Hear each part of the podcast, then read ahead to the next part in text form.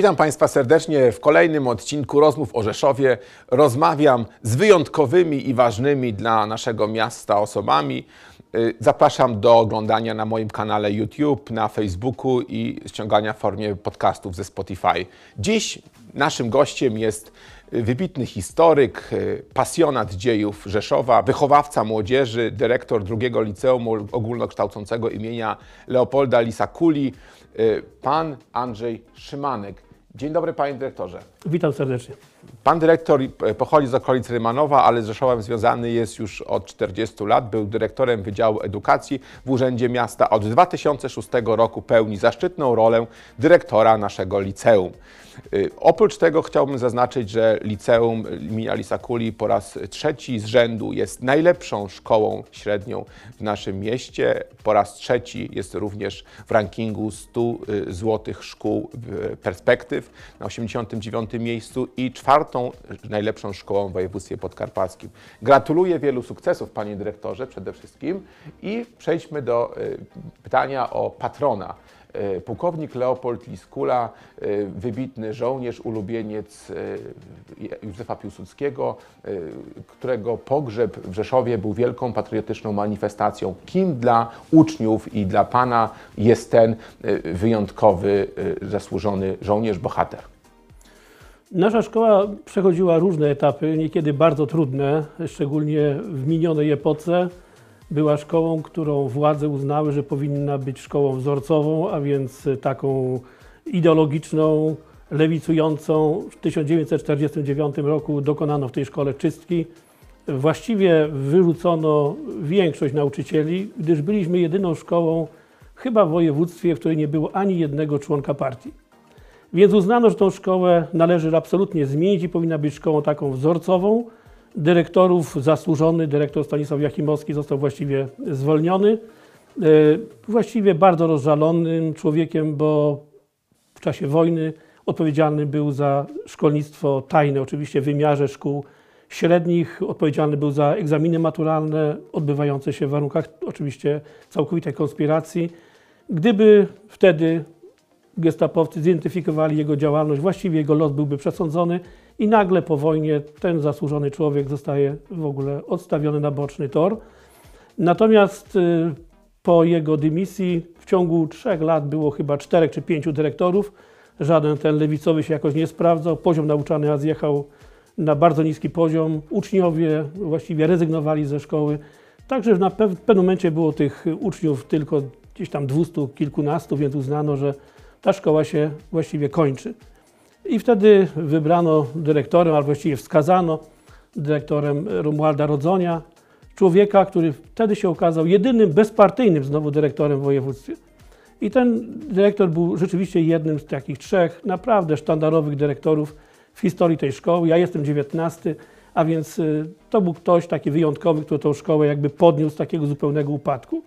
Szkole nadano oczywiście imię bohaterów Młodej Gwardii, no bo tak się złożyło w czasie wojny, że gdy 2 sierpnia Rosjanie wkroczyli do Rzeszowa, tam od strony ulicy Krakowskiej wjechały te radzieckie czołgi, no i tam jakiś lejtnant y, y, uznany został za wielkiego bohatera, no i ta, ta ulica otrzymała jego imię, imię Turkienicza.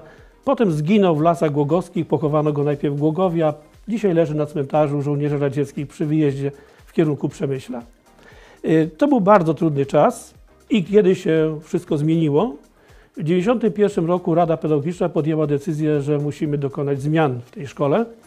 Rzeczywiście usunięto bohaterów Młodej Gwardii i cała społeczność szkolna zastanawiała się nad tym, kto tym patronem być powinien. I właściwie młodzież w dużej mierze, ale też i grono pedagogiczne uznało, że spośród wielu kandydatów właśnie Leopold Diskula powinien być patronem tej szkoły. Y, Leopold Diskula to postać była wyjątkowa, dla młodych ludzi szczególnie, bo przecież zginął w bardzo młodym wieku. Każdy zadaje sobie pytanie, co by było, gdyby wojna go oszczędziła, gdyby dożył wieku naprawdę dojrzałego. Być może, prawie jestem pewny, że na pagonach byłyby stopnie generalskie, rzeczywiście dysponował dużym talentem, miał cechy absolutnie przywódcze, y, słuchali go uczniowie, strzelcy, którzy byli od niego starsi, czyli wzbudzał ogólny respekt i młodzież uznała, że to on powinien być patronem naszej szkoły. I tak też się stało. Y, Leopold Liskula mieszkał bardzo blisko szkoły. Jego dom zachował się do dzisiaj, natomiast on był uczniem dobrym, szczególnie go interesowały, ale ze wszystkiego był dobry, geografia i matematyka, historia, ale dodatkowo jeszcze taką szczególną jego cechą było to, że uznał, że trzeba się przygotowywać do walki o niepodległą Polskę. A więc ta praca w Strzelcu, y, ćwiczenia, bardzo często nocne, wracał do szkoły albo raczej do domu, trochę się oporządził z błota i szedł na zajęcia, a więc był takim bardzo zaangażowanym człowiekiem. A potem przyszła wojna i tutaj nie, wys- nie kwestionowane jego zasługi. Wojna, która była dla niego trudna, bo po kryzysie przysięgowym właściwie go wcielono do armii austriackiej, wysłano na front włoski, tam został ranny, y, wycofany do szpitala na Węgrzech. Potem już do armii nie wrócił, działał w Polskiej Organizacji Wojskowej. No i potem przyszła niepodległość i przyszła walka o granice II Rzeczpospolitej. No i niestety w bardzo młodym wieku zginął 7 marca 1919 roku pod Torczynem, niedaleko Łódzka. Natomiast dla młodzieży jest to postać szczególna, bardzo ważna. Y, Pamiętamy o jego rocznicy i urodzin, to 11 listopada, data szczególna. No i rocznicy śmierci 7 marca. Zawsze uczestniczymy, przygotowujemy, jesteśmy współorganizatorami dużej uroczystości, która ma dzisiaj charakter nawet może nie miejski, ale taki lokalny, bo zawsze mamy zaproszonych gości, wyjątkowych gości, którzy do nas chętnie przyjeżdżają. Zawsze ci ludzie y, zaproszeni bywają na uroczystościach szkolnych i przyznam szczerze, że nawet po latach absolwenci wspominają te spotkania, bo przecież byli u nas i pan prezydent Kaczorowski, i jego żona po katastrofie smoleńskiej, po jego śmierci. Pani Karolina Kaczorowska odwiedzała naszą szkołę, ale takim spotkaniem, które robiło zawsze na mnie wielkie wrażenie, to była wizyta Aleksandra Szczygły, szefa Biura Bezpieczeństwa Narodowego, który odwiedził nas dokładnie 7 marca 2010 roku. Miesiąc później już nie żył. Zginął w katastrofie smoleńskiej. I pamiętam ostatnią rozmowę i spotkania. Był bardzo zadowolony i szczęśliwy, że u nas był i zapowiadał, że panowie ilekroć do mnie zadzwonicie, a będę miał czas, na pewno tu się jeszcze spotkamy. No niestety do tego już nie doszło. Właśnie zasługą pana dyrektora jest to, że młodzież dziś kultywuje te piękne tradycje patriotyczne Związku Strzeleckiego, do którego wstąpił Leopold Liskula. Pozwólcie państwo, że y, zacytuję piękną przysięgę, którą składają młodzi ludzie wstępujący do y, liceum. My, uczennice i uczniowie klas pierwszych wstępujący w progi drugiego liceum, stajemy przed sztandarem szkoły. Świadomi powagi chwili przyrzekamy. Strzec patriotycznej spuścizny przekazanej nam przez pokolenia, pamiętając szlachetną postać pułkownika Leopolda Lisakuli, bezgranicznie oddanego sprawom ojczyzny, przyrzekamy sens życia i własne szczęście łączyć z dobrem narodu i ojczyzny. Świadomi bogatej tradycji naszej szkoły, przyrzekamy strzec jej honoru, pomnażać jej dziedzictwo i postępować zgodnie z jej zasadami. Odpowiedzialni za siebie i innych, przyrzekamy pamiętać o poszanowaniu godności drugiego człowieka, wymagając od innych, a najwięcej od siebie. Piękne słowa. To prawda. Panie dyrektorze, z mottem pańskim z kolei jest y, żyj tak, aby o tobie dobrze mówiono. Co oznacza to motto dla pana dyrektora w praktyce i czy motywuje pana do dalszych sukcesów? To motto wyniosłem z domu. To były słowa, które do nas skierowała nasza babcia. Zresztą osoba wyjątkowo szlachetna i osoba, która była skłonna pomagać każdemu, kto tej pomocy oczekiwał. Mieszkała pod Lwowem, 30 km od Lwowa na północny wschód. W czasie wojny pomagała Żydom, którzy się ukrywali. Pomagała też Ukraińcom, którzy też cierpieli głód. Czasami może nawet mój dziadziu miał do niej pretensje, bo przecież każdemu było ciężko, ale jeżeli ktokolwiek się zwrócił albo widziała, że ktoś w potrzebie, nigdy nie szczędziła chleba, jakiegoś jedzenia. Także pamiętam, że kiedy już dużo po wojnie byłem e, tam w tym rodzinnym domu mojej babci, bo on jeszcze tam się zachował, to Ukrainki wspominały, że wspominali ciocie Anię, że tyle w życiu im pomogła i wspominali, że po wojnie było ciężko i mówili, gdzie nasza Ania, kto nam da chleba. I ona nam powiedziała kiedyś mojemu bratu i mnie, że słuchajcie, macie żyć tak, żeby o was dobrze mówiono. Dobrze mówiono to znaczy, chodziło o to, żeby oczekiwała od nas, że będziemy ludźmi szlachetnymi, pogodnymi, będziemy ludźmi skłonnymi pomagać każdemu, kto będzie tylko potrzebował tej pomocy. I tak też traktuję swoje życie i do tego motta próbuję naprawdę z dużym wysiłkiem, ale go podtrzymać, żeby to była prawda. Y, Pańskie losy, panie dyrektorze, są związane z edukacją naszego miasta, można powiedzieć od zawsze. Jak pan dyrektor ocenia te już niemal dwie dekady rozwoju edukacji w Rzeszowie? Rzeczywiście, gdy zostałem dyrektorem Wydziału Edukacji, akurat wchodziła reforma szkolnictwa, pojawiały się gimnazja i wtedy moim udziałem było przygotowanie, współudział przynajmniej w przygotowaniu całego planu e, funkcjonowania gimnazjów rzeszowskich.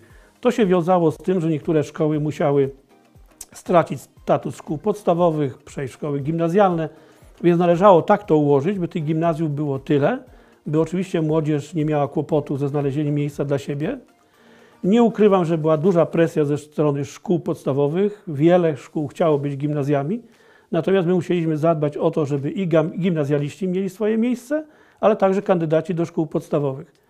Dlatego myśmy do tego podeszli w taki sposób metodyczny. Podzieliliśmy Rzeszów na takie strefy. Granicami tych stref były duże ciągi komunikacyjne. Wiadomo, rzeka Wisłok też wyznaczała pewne granice, tory kolejowe. Chodziło o to, by pojawiły się takie zamknięte enklawy, by uczniowie uczęszczający do tych szkół nie pokonywali y, poważnych ciągów komunikacyjnych, które są w jakimś stopniu zagrożeniem, żeby stworzyć jak najlepsze, najbardziej bezpieczne warunki. Czyli ten cały plan był oparty o pewne racjonalne przesłanki. Dlatego też w Rzeszowie nie było jakichś protestów i właściwie tą sieć wdrożono w miarę spokojnie. Nie uległa ona zburzeniu na przykład w trakcie obrad Rady Miasta, jak to się działo w wielu innych miastach, gdzie planowano tam, nie wiem, 20 szkół gimnazjalnych, a potem nagle powstało, nie wiem, 28. U nas takich problemów nie było, powstało tylko jedno dodatkowe gimnazjum. Myślę, że radni wtedy mieli rację, że uznali, że duży ciąg komunikacyjny, wtedy ulica Wyzwolenia jest takim niebezpieczeństwem, a więc żeby jedne szkoły, które leżą na prawym jej y, krańcu, nie przechodziły na drugą stronę. I tą jedną gimnazjum jeszcze dodatkowo utworzyliśmy i myślę, że ten plan był wtedy bardzo rozsądny.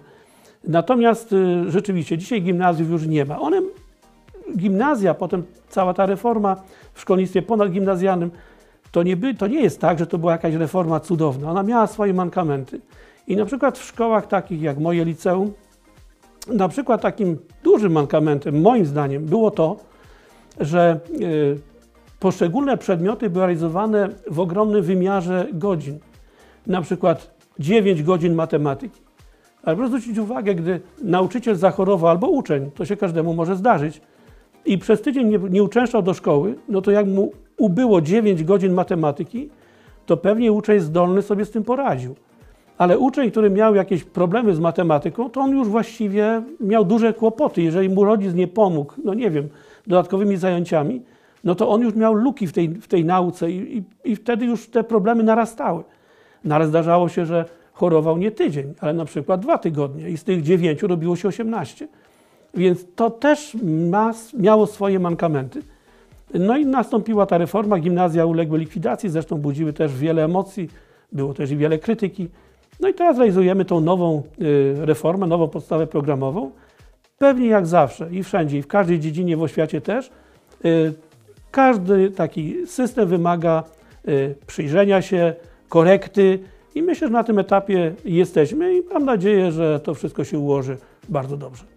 Właśnie, moje dzieci korzystają z edukacji w Rzeszowie i muszę powiedzieć, że nie ma lepszej oświaty w Polsce niż w naszym mieście. Przykładem tego są zarówno zajęcia pozalekcyjne, jak i dobra współpraca z rodzicami. To drugie szczególnie jest bardzo istotne, na co chciałbym również zwrócić uwagę. Jak pan dyrektor tutaj widzi yy, współpracę? Myślę, że dobrze funkcjonująca szkoła to dobra współpraca wszystkich organów szkoły. Rada pedagogiczna, Rada rodziców, samorząd uczniowski. I ja muszę przyznać, że jestem chyba szczęśliwym dyrektorem, bo muszę przyznać, że na przykład Rada, y, Rada Rodziców czy, czy, czy samorząd uczniowski to jest naprawdę samorząd uczniowski.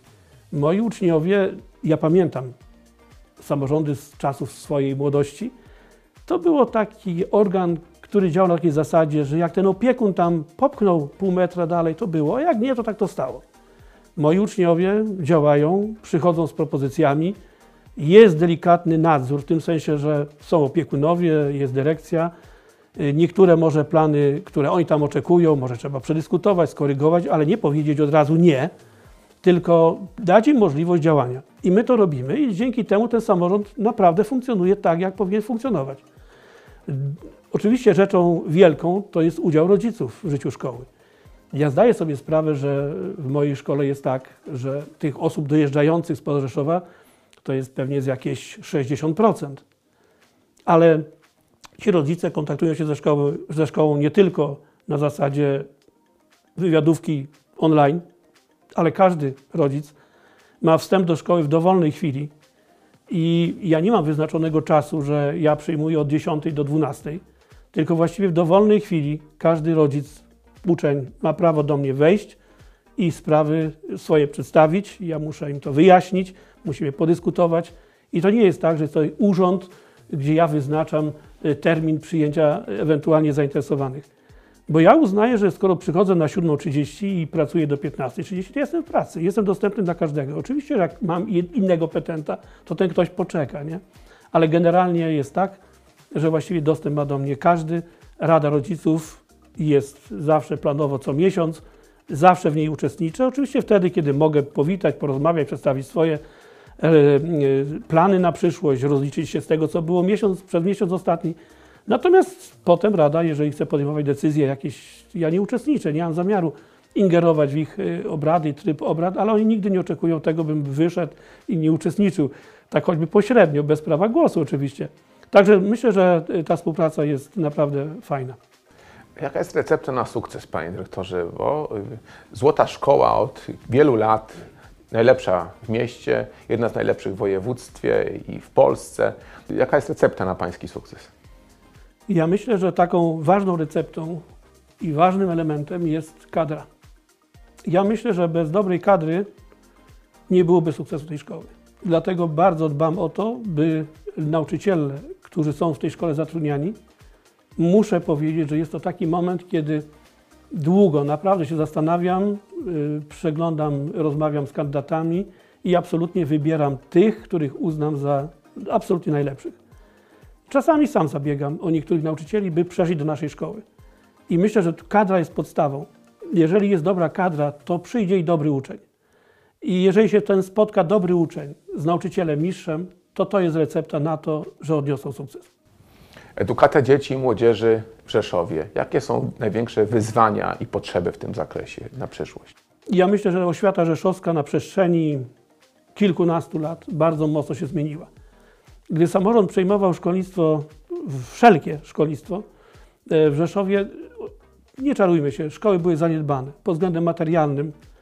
Nawet i w przypadku mojej szkoły było tak, że bardzo często uczniowie, kandydaci, przychodząc, gdy tę szkołę obejrzeli, odrzucała ich, odrzucało ich to, że był taki poziom materialny bardzo słaby, że szkoła zaniedbana. A to wynikało z tego, że przed wejściem do Unii Europejskiej w środowiskach wiejskich poszły środki przedakcesyjne. I tam, gdzie ci wójtowie byli naprawdę rozsądni, zainwestowali w szkolnictwo. I dla mnie takim przykładem była zawsze gmina Trzebownisko, gdzie właściwie w każdej wiosce powstała albo nowa szkoła, albo ta, która jest, podlegała gruntownemu remontowi. Także właściwie wyglądała jak nowa. I ci uczniowie bardzo często, przychodząc do Rzeszowa, gdy zobaczyli te szkoły średnie, nasze rzeszowskie, to oni widzieli tą różnicę. I to była pewnie duża bariera. No, czasami nie mieli wyjścia, no bo gdzie miał pójść do tej szkoły średniej? No, Rzeszów tylko był pod ręką. I myśmy po prostu wyraźnie odstawali. I dlatego y, potem, gdy pojawiły się takie prawdziwe środki, życzliwy zarząd miasta, potem prezydent, który kierował już miastem jednoosobowo, kiedy te środki się pojawiły, gdzie dyrektorzy byli przedsiębiorczy, zabiegali o te środki, mieli racjonalne plany i zamierzenia, otrzymywali wsparcie y, władz miejskich i te szkoły zaczęły się gwałtownie zmieniać. No i oczywiście y, trzeba było korzystać z różnych środków. Były środki takie związane na przykład z, z, z termomodernizacją obiektów i myśmy o to zabiegali i przyznam szczerze, że to nam bardzo mocno pomogło. Warunek był jeden, należało dokonać takich remontów, żeby zaoszczędzono energii na około 30%, Ale jeżeli praktycznie wypadały okna, budynki niedocieplone, to audyt bardzo łatwo wykazywał takie oszczędności. Bank Ochrony Środowiska to kredytował, potem umarzał y, część zwrotu. No i tu niektóre szkoły z tego skorzystały i zmieniły swoje, swój wygląd, no między innymi i moja szkoła. Ważnym wyzwaniem dla miasta jest to, żeby absolwenci zostawali w Rzeszowie, tu zakładali swoje rodziny, zakładali firmy. Jak z perspektywy pańskiej ten proces wygląda? Oczywiście jest różnie, bo wiadomo, uczniowie, którzy mają takie inklinacje techniczne związane z, z nauką na Politechnice, z lotnictwem, to takiego wielkiego pola manewru w Polsce to nie mają. Na ogół zostają w Rzeszowie i tutaj się kształcą. I jest Dolina Lotnicza, możliwość zatrudnienia, no i pewnie zarobienia pieniążków. I ci uczniowie, a potem absolwenci, no bardzo często zostają w Rzeszowie albo w okolicy. Mielec, Rzeszów, wiele firm powstało w tutaj w naszej strefie ekonomicznej, więc to, to, to pewnie i tak dla nich jest. Natomiast bardzo często no jest jednak tak, że ci uczniowie y, udają się na studia no, w różne miejsca, i Kraków, i Wrocław, i w Poznań, Warszawa, szczególnie y, studenci medycyny, a akurat dość dużo naszych uczniów dostaje się na te uczelnie, to potem z tym powrotem pewnie jest różnie, nie? Ale, ale to nie znaczy, że też i nie wracają tutaj.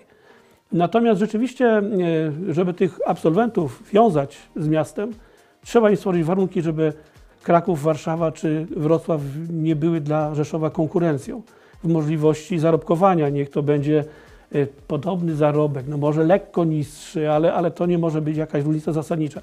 I jeżeli takie warunki będą stworzone, to ja myślę, że będą zostawali, wracali masowo w tę stronę, a nie szukali swojego życia gdzieś tam daleko od własnego domu.